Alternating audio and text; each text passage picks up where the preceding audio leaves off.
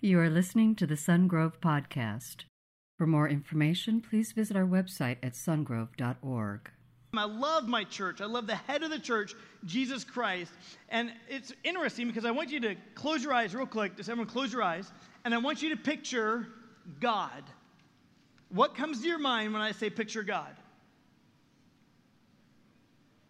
Some of you are thinking like an elderly looking person, or you're thinking something shiny or light, or okay, you can open your eyes. And uh, here's what I want to talk about for a minute God is one in essence, which means God is made up of Father, Son, Holy Spirit, but God is God. God is one. There's just one God.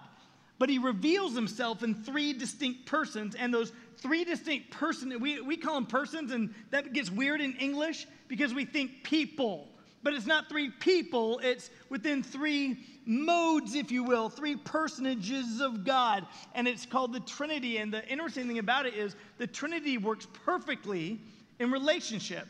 You've got God the Father, then you have Jesus, and you've got the Holy Spirit, but they're three in one. And here's how it works the Holy Spirit's job, his main job, the Holy Spirit's main job is to reveal the truth about Jesus. So that's what happens. God's Holy Spirit in your heart and my heart reveals the truth about Jesus, who he is, that he is who he says he is. He's awesome. He's Jesus. And, and we reveal that Jesus is, in fact, God. That's the Holy Spirit's main job. Then Jesus' main job is to do the will of the Father, to give the Father glory and do the will of the Father. And then the Father's job is that he provides all things. It's just an amazing thing that within the Godhead, there is this perfect relationship that goes on. And, and what I want you to understand about that is God is relational. You can't have God without relationship. That in his very existence, he is relation, relational, just like you are to some degree relational with your body and your soul. That, that the soul's on the inside and your body's on the outside, but you're pretty attached to it, aren't you?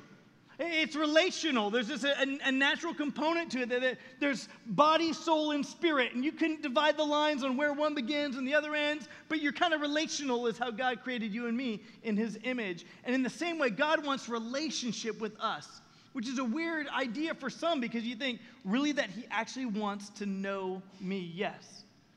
That he's a good, good father? Yes that he cares about me. Yes, God is relational. He wants relationship with you. But the hard part for us sometimes is maybe you're like me. I used to go down to the beach. I went to Biola University, and not far from there is the beach. And on Sunday evenings, my a roommate of mine and I, we would drive down to the beach and we'd spend time just talking to God at the beach because there's just something about the beach, right? You go out there and you see the stars and the waves, and, and you can talk out loud, and nobody can hear you around you because the waves are pretty loud, and you can just talk to God. And it was fun. Then on the way home, we would share about what we talked about at the beach. Like, well, I was talking to God about this, or I was praying about this, or here's what I just sensed God was talking to me about. And it's just very relational. God wants to have a relationship with us, but one of the frustrating things for me is I can't see God. You ever felt that way? You ever wanted just to be hugged, God? Sometimes I just want to physically be able to touch you or be hugged by you. I want to be relational with you. And one of the beautiful things is that God is not only relational and wants a relationship with us, but God wants you to understand the importance of having Christian friends around you. Uh, friendships, uh, it would be nice if friendships were really easy to get and to keep, right? Friendships you have to fight for, friendships you have to work for. And it would be nice if you could just get friends like going out with your Easter basket and picking up eggs and just putting friends in your basket. That's called Facebook, is what that's called right there. Right? It'd be nice if it was that easy. But when you look at social media, what is that? Social media basically is the highlights, the snapshots that people want you to see of their life. You don't see the whole movie, do you? You don't see the the boring times. You don't see the nasty times. You don't see any of that stuff. You just see the highlights, right? Wouldn't it be nice just to make friends like that? But why does God want you and I to have Christian friends? And this is on your outline. I want you to grab a hold of this idea. It's probably there, and, and I probably have already written it out, but it's that your friends determine the direction and the quality of your life. Your friends determine the direction and quality of your life. This is essential right? The company of fools suffers harm, which means you hang around a bunch of fools, inevitably that foolish behavior is going to come back with consequences in your life. The company of fools suffers harm, it says in the Proverbs. But what does it mean? It means that your friends help determine the direction and the quality of your life. Jesus, thousands of years ago, on this weekend, was going up on the first day of the week up to worship in Jerusalem, and he's riding on the colt of a donkey, so like a little small donkey. And that was a symbol of Jewish uh, tradition and history of, of kingship, that he is King of Kings, he's Lord of Lords. And ultimately, it was prophesied that the Messiah would come riding on the colt of a donkey. Well, the people see that they freak out. And so they begin saying this great thing. They begin saying, Hosanna, Hosanna. And Hosanna, some of you think, well, that's just a really cool word, but the truth is, the word Hosanna means, oh Lord, save us. Save us. Here's Jesus, and he's riding in on this colt, and, and he's riding into the, the city of Jerusalem, and the people see what's going on. They start taking palm branches and laying them down. They take their coats off and they lay them down in front of the donkey. They're like making this like red carpet treatment for Jesus. And they're saying, Oh Lord, save us. But the interesting thing is, they were not saying, Lord, save us from our sins. Nobody was asking him to do that at the time. Nobody. What they were saying is, Oh Lord, save us from Roman occupation. We don't like having a foreign power telling us what to do. They were saying, Lord, save us from poverty. Save us from being destitute. Save us from our sickness. This is the miracle man. He can, he can make sick people well, blind people see, lame people walk. Save us. Then they're saying, Lord, save us in terms of material possessions. Restore to Israel and to our households the greatness that we think we deserve. None of them were asking for the forgiveness of sins. They were asking for a Messiah to save them, and sometimes your prayers and my prayers sound like their prayers, don't they? Oh, Lord, save us in my finances. Lord, save us in my politics. God, save us. And then you go on and on and on, right? And that's what they were praying to. But while the party was raging that day, those people were in it. They were loyal. They were all for him. They loved it. They were like, we're instant friends. But by the end of the week, many of them unfriended Jesus. And led on by the chief priests and the tax collectors and others, they were shouting out to crucify Christ. And the people joined in saying, Crucify him, crucify him. But while the party was good, they were good friends. Do you have friends like that? Friends like that, that while the party's good, it's going great. As soon as things get really hard, as soon as it gets really hard for a month and six months and a year and two years and three years and more years, they're suddenly not so loyal. They're suddenly not in it. They're kind of fickle. Well, Jesus gets arrested, as we'll look at later this week. He gets arrested, he gets tried illegally. It's going to be phenomenal as we unpack the trials of Christ next weekend. It's going to be absolutely kind of mind blowing for you. It's going to be amazing to see just how great what Jesus did for us. But his friends, when he gets arrested, they flee. Jesus' disciples, they all run away and they're scared and they're hiding and, they're very, very afraid. They were just kind of fickle. But to be fair to them, they didn't have God's Holy Spirit inside of them yet. They weren't bold yet because of God's Holy Spirit. It, that Holy Spirit hadn't come yet. While they were with Jesus, God was with them. But as soon as Jesus got arrested and taken away, they became just regular scared people again. They ran away to hide.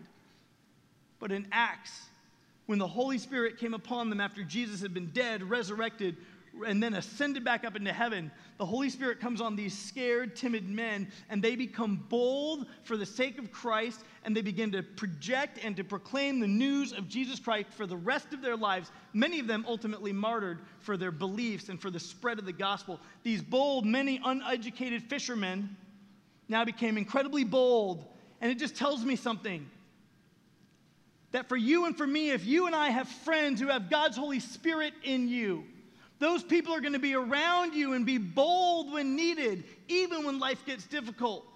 Otherwise, we're going to be friends who are scared and run away. We're going to be friends who are, while the party's going on, we're there, we're loyal, we're good. But eventually, we might run, right?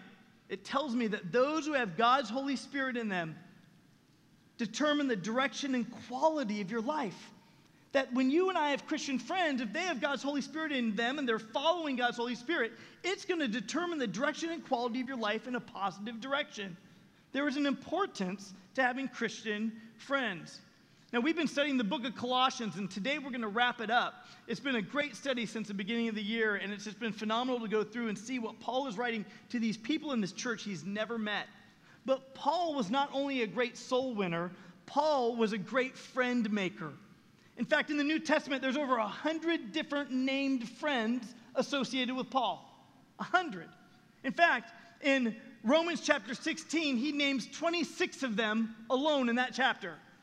Well, why did Paul, this apostle who used to be one who persecuted the church, one who was a Pharisee, why did he turn around and begin to make good Christian friends? Why did he need friends in his life? Why do you and I need Christian friends in our life? Today, I want to talk with you about the importance of Christian friends. If you have your Bible, open to Colossians chapter 4, beginning with verse 7. we get to the end of Colossians and you think Paul is just making personal notes at the end. Sometimes, if you're reading through your Bible and you're reading through this letter, you get to the end and you think, oh, he's just telling like little personal notes to a bunch of people, and you might browse through this or breeze through this really quickly. You might think he's just wrapping up. He's just landing the plane. The meat is maybe gone, and, and now he's just, you know, naming names and just saying his goodbyes, right, in his letter. But it's not until you and I unpack what's going on here that we realize that the meat is still right here, that there is still good news for you and for me. And he says this Tychicus will tell you all the news about me. And he is a dear brother, a faithful minister, and fellow servant in the Lord. And I'm sending him to you for the express purpose that you may know about our circumstances and that he may encourage your hearts. He's coming with Onesimus a faithful and dear brother who is one of you, and they will tell you everything that is happening here. My fellow prisoner, Aristarchus, sends you his greetings, as does Mark, the cousin of Barnabas. You have received instructions about him. If he comes to you, welcome him. Goes on and says, Jesus, who is called Justus, also sends greetings. These are not only the Jews among my coworkers for the kingdom of God, and they proved a comfort for me. Epaphras, who is one of you and a servant of Christ Jesus, sends greetings. He's always wrestling for you that you may stand firm at the will of in all the will of God, mature and fully assured. I vouch for him that he is working hard for you and for those at Laodicea and Hierapolis. Our dear friend Luke, the doctor, and Demas send greetings. Give greetings to the brothers and sisters at Laodicea, to Nympha and the church in her house. After this letter has been read to you, see that it is also read in the church of the Laodiceans, and that you in turn read the letter from Laodicea.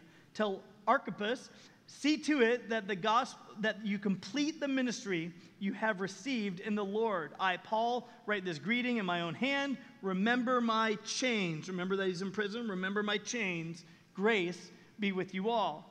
So you read this, you think he's just landing the plane. He's just wrapping it up. He's talking about names that we don't know who these people are, whatever is what you might think. But when we begin to talk about what he's doing here, what he's actually doing here, you'll realize just the importance of having Christian friends. If you're taking notes today and you want to find friends, it's not only finding friends, but it's being friends, right? You want to find friends and be friends. You don't want to just find friends and be a really bad friend. You want to be a good friend and you want to also find friends. So if you're going to find and be, you need to find and be faithful friends. Faithful friends. He says of Tychicus that he is a faithful minister. A faithful minister. What does it mean to be faithful? If we took a survey of everybody in the room and said, define faithful, all sorts of words would come up. In fact, a lot of them might be right here on your sheet. And I want to give you a picture, a snapshot of what it looks like to be faithful friends. You might be dependable. That's important, right? that you're dependable. You say you'll be there, you're there. You're dependable. You're a person of your word. And you might see that, like we saw right here, that he's a faithful, a dependable friend. You might be truthful, that a friend is going to tell you the truth so you can trust it because they're truthful friends to you in life. It might be honest. Being faithful has a lot to do with honesty because you can trust it that someone's going to tell you what is real, that they're going to help you, they're going to trust you. Number, uh, next one is trustworthy. That if you think about it for a minute, if you're going to share your deepest and darkest secret with someone, you want to share that with someone that you can trust.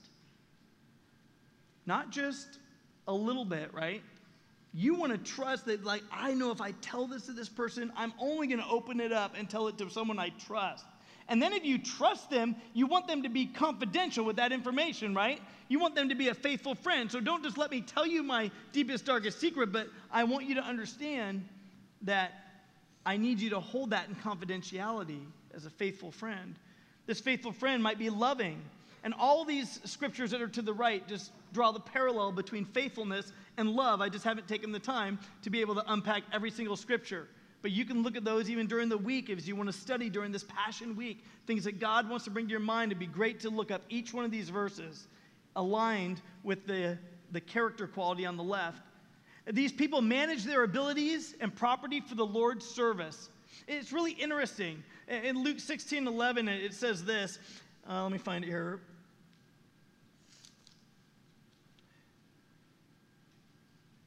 Says, Whoever can be trusted with very little can also be trusted with much. Whoever is dishonest with very little will also be dishonest with much. Verse 11. So if you've not been trustworthy in handling worldly wealth, who will trust you with true riches? Again, you want a faithful friend to be somebody who leverages whatever God's given them their time, their treasure, their talents in service to the Lord. That they're being faithful with my little, it shows that I'm going to be faithful to you as a friend. If I'm being faithful with my little, it shows that I can be trusted or faithful with much. So you're not going to give a lot of friendship to somebody who you think is untrustworthy. You want to have someone who manages their abilities and their property for the Lord's service. And last, that they're obedient to God's word. That part of faithfulness is that they're being faithful to the Lord, not just faithful to you. But you and I need to find and be faithful friends. So again, as we look here, it's not just finding people who are like this, but you and I to allow God's Holy Spirit to continue to grow us to become a faithful friend. It's so important to have Christian friends. So let me ask can you think of a name of a faithful person that you know?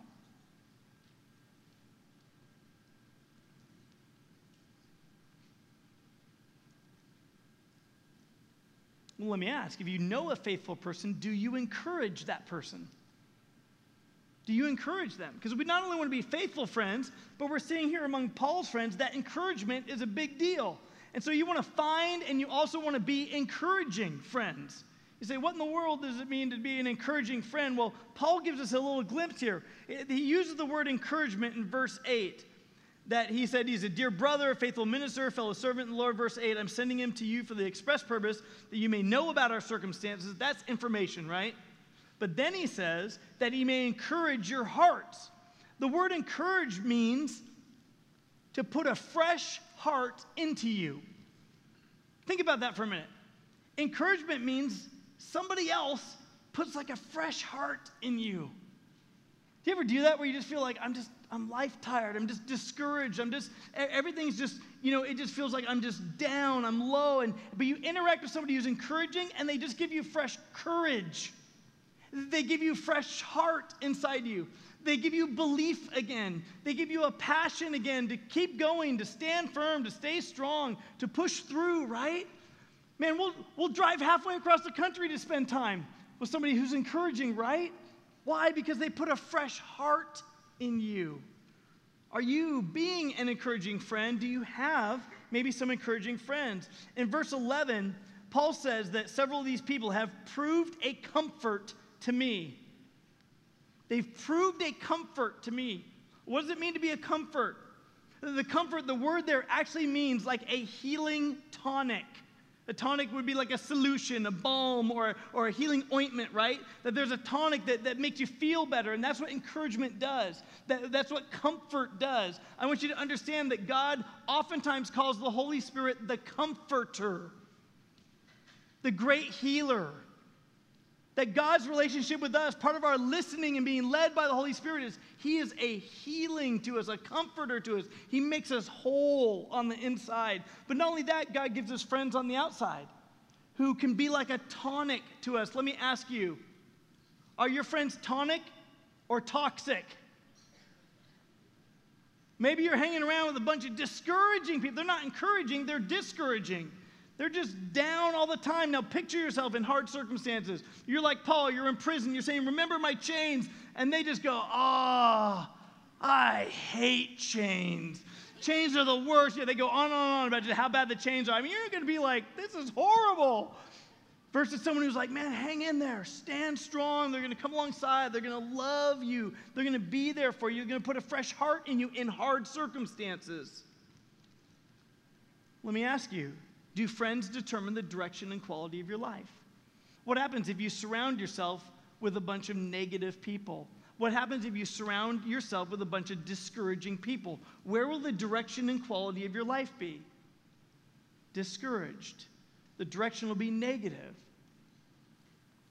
I think one of the questions you and I ought to ask at a job interview is how positive are the people who work here?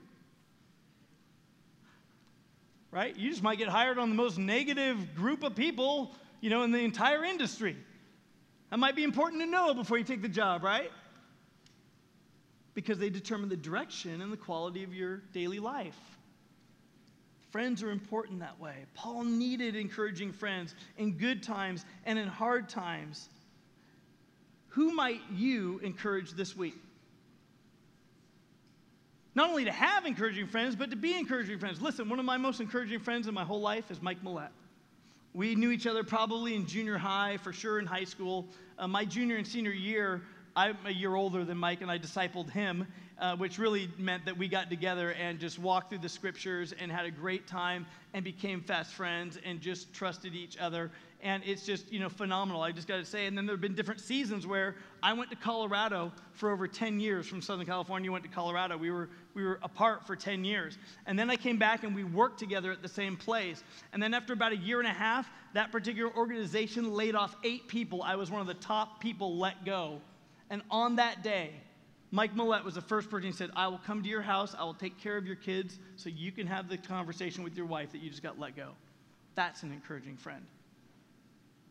A couple years later, Mike's back had some problems. And he was laid out for eight years on his back. Eight years. Let me tell you, if you go through suffering, you find out who your friends are pretty quick, don't you?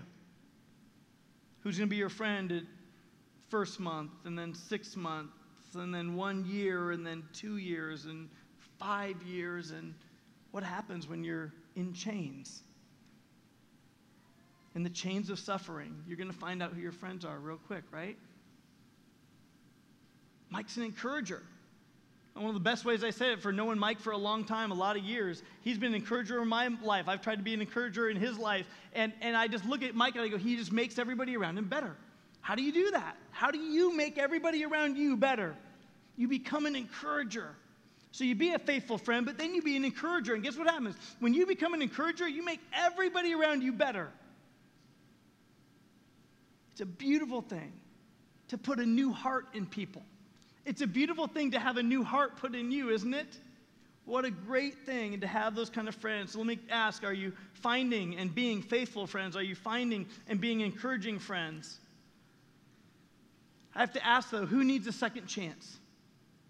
What happens when a friend is untrustworthy? What happens when a friend abandons you? What happens when a friend lets you down? What happens when a friend blows it? What happens when a friend runs away? Do they need a second chance? Well, in Paul's list of people here, we find somebody who needed a second chance. His name was John Mark.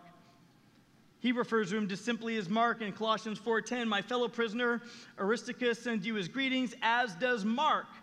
Who's Mark? Oh, he's the cousin of Barnabas. Barnabas, by the way, means son of encouragement. I mean, if you want to choose a friend, you just look for Barnabas's. Find any Barnabas you can find. That's the son of encouragement. You're like, that's my man, right? That's, a, that's the one you want around you because that's what that name means in Hebrew. You'd be like, that's, that's my guy. That's my buddy. It's got my back. But then you got Mark. He's not Barnabas. He's the cousin of Barnabas. Well, let's find out what do we know from the New Testament about this guy, Mark, John Mark. Well, we find that he wrote the Gospel of Mark really the, the very first gospel. It's the one that predated all of them. They didn't go in order like Matthew, Mark, Luke, John he wrote the Gospel of Mark. But Mark wasn't one of the disciples, he wasn't even there. But what happened is this the contemporary historians of that day and age said that Mark carefully wrote the book of Mark as the memoirs of Peter.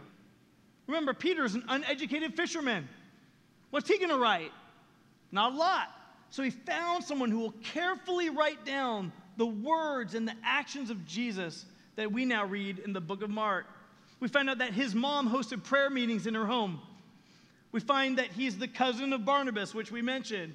We find out that he went on Paul's very first missionary journey. So now he's, number one, not a disciple of Jesus. Initially, he becomes a follower of Christ. And then Paul gets saved. He was a Pharisee who persecuted the church. Now he gets saved. Well, John Mark goes along with him on the first missionary journey. Well, how did he do? He bailed out, he quit, he threw in the towel, he gave up, he abandoned, actually abandoned Paul on the first missionary journey. It was so bad that Paul refused to even consider taking him on the second missionary journey. That's how bad he blew it. In fact, Paul and Barnabas had a sharp disagreement over this matter. Barnabas was encouraging for the sake of his cousin, but Paul said, Nope, he abandoned me. He doesn't get a second chance. Until Paul writes this in 2 Timothy 4:11. He says this: Only Luke is with me. Get Mark and bring him with you because he is helpful to me in my ministry. This, in probably the last book that Paul wrote before his death, he says, Get Mark, bring him to me. He's helpful to me in my ministry. So Paul forgave him, commended him, and he came and he stayed with Paul in the later years. Mark should be an encouragement to anyone who has failed at any time. Mark should be an encouragement to you. Mark should be an encouragement to me, right? Because we all need a second chance and a third chance and a fourth chance. We need a second chance. Not write people off too quickly, right? But one of the other guys mentioned here, we don't hear from him again, but we find a pretty convicting statement. It's a guy named Demas. He's barely mentioned here. Well, how did Demas turn out? Well, we find in that same book, Second Timothy, where he says, Mark is valuable to me. Bring him back. We find this in 2 Timothy 4:10, for Demas because he loved this world, has deserted me and gone to Thessalonica. We hear nothing good about Demas from that point forward. Well, let me ask what do I do with my friends who start loving the world more than they love Jesus? Do you have friends like that? Maybe they were in a small group with you. Maybe they were in church with you. Maybe they were someone who helped lead you to the Lord. But then somewhere along the way, they begin to fall in love with the world and all the world had to offer, and it's compromising their conviction for Christ. They fall in love with the world more than even following the mission of Christ with their life. What do you do with friends in your life and my life who fall in love with the world more than Christ? Let me give you just a, a helpful suggestion, and that's this. You move your friends from your circle of influence which is your core friends, your, your like inner circle. You move them from the people that are influencing you, and you move them out one ring to the circle of acquaintance. So you move them from your circle of influence and you move them out to the circle of acquaintance. Now there's some more circles. There's, you know, beyond the circle of acquaintance, there would be just the general populace or like people you don't know yet or, or anything like that. But you're just moving them. Why? Because the company of fools suffers harm. And when someone begins to love the world more than they love Jesus, they're going to influence you if they're in your inner circle. So, my suggestion to you is not that you unfriend them. My suggestion to you is you simply move them from the people who influence you and you move them out to where they're your acquaintance, you love them, you're there for them, you show faithfulness, but really you're limiting their influence to you. You don't show your whole heart with those people, and you don't allow yourself to be influenced because how easy is it for you and me to start loving what they love? Think about it. You love what your friends love. They start loving a certain type of music, you start listening to that type of music. They start all loving the same sports team, you start to like that sports team. They, you and I, we love what our friends love, right? We shop with what our friends buy. And I mean, it's just the way it works. That's human nature. But in the same way that their influence, if they are falling in love with the world more than love with Jesus Christ, they are not going to drag you up. They're not going to encourage you. They're not going to better and be a faithful friend in your life. In fact, they're walking a path of beginning the path of unfaithfulness. So in your inner circle, the sphere that influences you, bring around you the importance of Christian friends, Christ following friends. I might want to just change that right there because a lot of people say they're Christian, but they're just like Demas. They love the world. They love the activity of the church, but they don't really care so much for following Jesus. Surround yourself in the inner circle with friends who truly encourage you in a faithful way because the friends determine the direction and the quality of your life.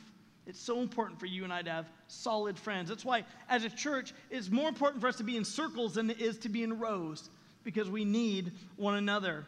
So, not only do you need to be a faithful friend and find faithful friends, not only do you need to find and be encouraging friends, but you need to find and be praying friends. Praying friends. We find in Colossians 4:12 that Epaphras, who is one of you and a servant of Christ Jesus, sends greetings. Listen, he said this. Paul says, "He will he is always wrestling in prayer for you, that you may stand firm in all the will of God, mature and fully assured." So he gives this condition. Listen, he's saying, I've never met you. I'm in chains. But Epaphras is here and he's one of you. And I want to let you know that he's doing something. Your friend is doing something for you. And what he is, is he's wrestling in prayer for you. Literally in Greek, it's the word from which we get the word agonize agony. If we get that word in agonize, or agony means not that he's writhing around in uncontrollable pain of agony. It's not what he's saying. What he's saying is when we agonize, it's the dedication that athletes need to do their sport. Think about that for a minute. It's the dedication. It's the routine to go out there and experience pain and conditioning and day after day, go to practice and they're, and they're regular, they're faithful, they're, they're after it, they have a passion for it and they're pursuing it and it shows up in the practice of their lives. It's always, he's saying, he's always wrestling in prayer for you. Wouldn't it be great to have a friend who prays for you? Not just hopes good things for you. Not just says, oh, sorry, prayers, and they don't really ever pray for you. But that actually prays for you. Well, what does he pray? Does he pray, oh, dear Lord, please help me have more friends?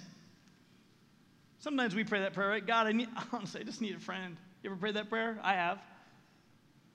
God, we just need more friends, but let me ask you sometimes we pray to have more friends than we pray for the friends we have. You know what I mean? We're praying, God, give me more friends. He's saying, Have you been faithful with little?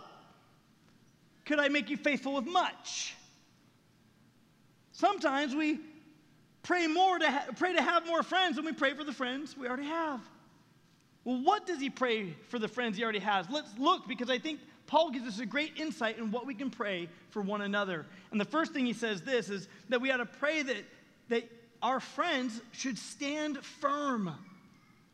That means in the midst of being in chains, in the midst of being in a trial, in the good times, in the bad times, in all the ages of life, that you could stand firm.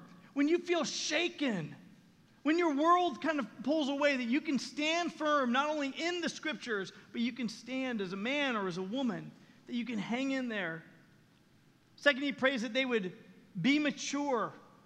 And it doesn't mean that they're growing up. Here, I got to tell you a story. We had a friend, Mike and I had a friend uh, named Mark. And Mark is still a friend in my life. Uh, but Mark was a guy when we were in junior high, if you ever needed someone to do something crazy or spastic or embarrassing, our whole group of friends would go, Mark, and he would do it. He just, he still may be that way. I don't know, right? You know, but like, like we just always go, Mark. Well, then what happened? We entered high school. Guess what happens in high school? Well, you start to get mature. And now Mark might start to get embarrassing to all of us because we were now getting cool.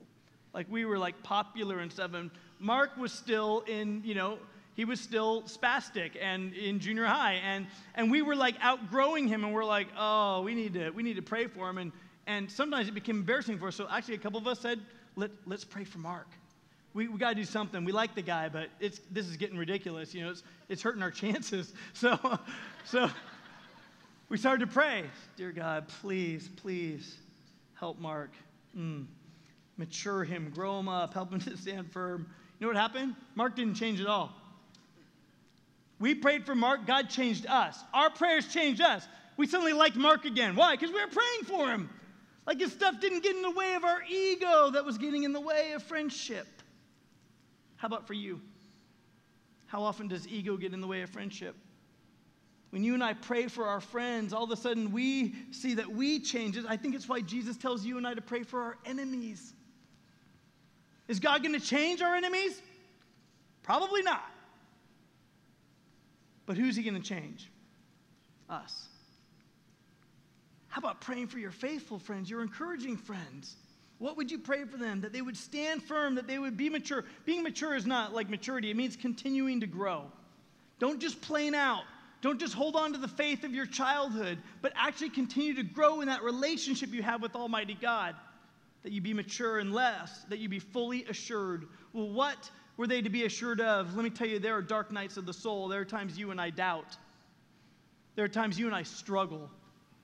And wouldn't it be great to have a friend who would pray for us in those times that we could rest assured in the goodness of God that He's a good, good Father, that we could rest assured in the fact that He will give us strength to endure, that we will follow Jesus all the days of our life and not give up along the way and not burn out along the way, but that we actually have what it takes to make it. That we can be fully assured. What were they assured of? What's the basis of assurance? The basis of assurance is Hosanna. Oh Lord, save us. That Jesus on Palm Sunday rode into Jerusalem not to just have this great life, but to offer himself as a sacrificing servant, a suffering servant, willing to go to the cross. He who knew no sin became sin so that we might have the righteousness of God. Oh Lord, save us. We need your salvation. And there are times in, in our salvation experience that we need, we doubt or we need hope. And it's then that we rest assured. We have friends praying for us that we would rest assured that our assurance is found in Christ. Why?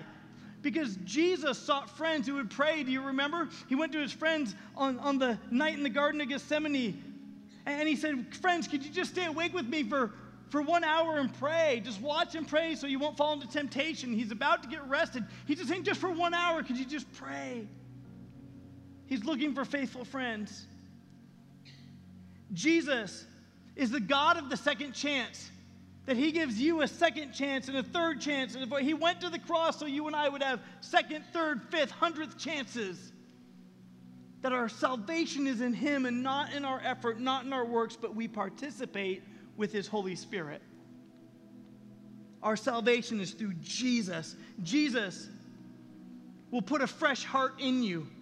Do you realize that that's what happens when you get saved? The moment you say yes to Jesus, that He comes in and He takes your, your spiritually dead heart and He puts inside of you a new heart. You are made a new creation. He is the, an encourager. God's Holy Spirit puts a new heart in you. It's now a spiritually alive heart. Jesus loves you and is the hope for you having a fresh heart put in you.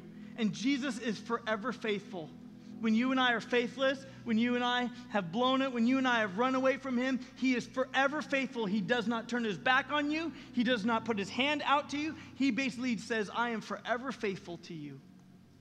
I paid for it all on the cross. Bow your heads and close your eyes with me just for a moment so you're thinking only about your life. The older we get, the more we become aware of our need for what Jesus did on the cross. We're aware of our inability to control our weaknesses. But thanks be to God that He has prepared a way and a path. And right now, if you realize that you have never said yes to a relationship with Jesus, then I'm going to ask you just to write this morning. You're just going to pray very silently or just in your heart. God hears you but you're going to pray a prayer inviting him into relationship with you. And he's going to put a new heart in you. And if that's what you'd like to do this morning, then you pray a prayer right after me. Just pray something like this Jesus, today I say yes to you. I ask you to come into my life and make me a new creation. Give me a fresh heart. I believe that you wiped away my sin by dying on the cross, that you were buried in the grave, that you rose to new life, and that you are God. And so now, God, I ask you to make me spiritually alive. Forgive me of all my sin and put a fresh heart in me. Because today, Jesus, I say yes to you. Thank you for listening to the Sungrove Podcast.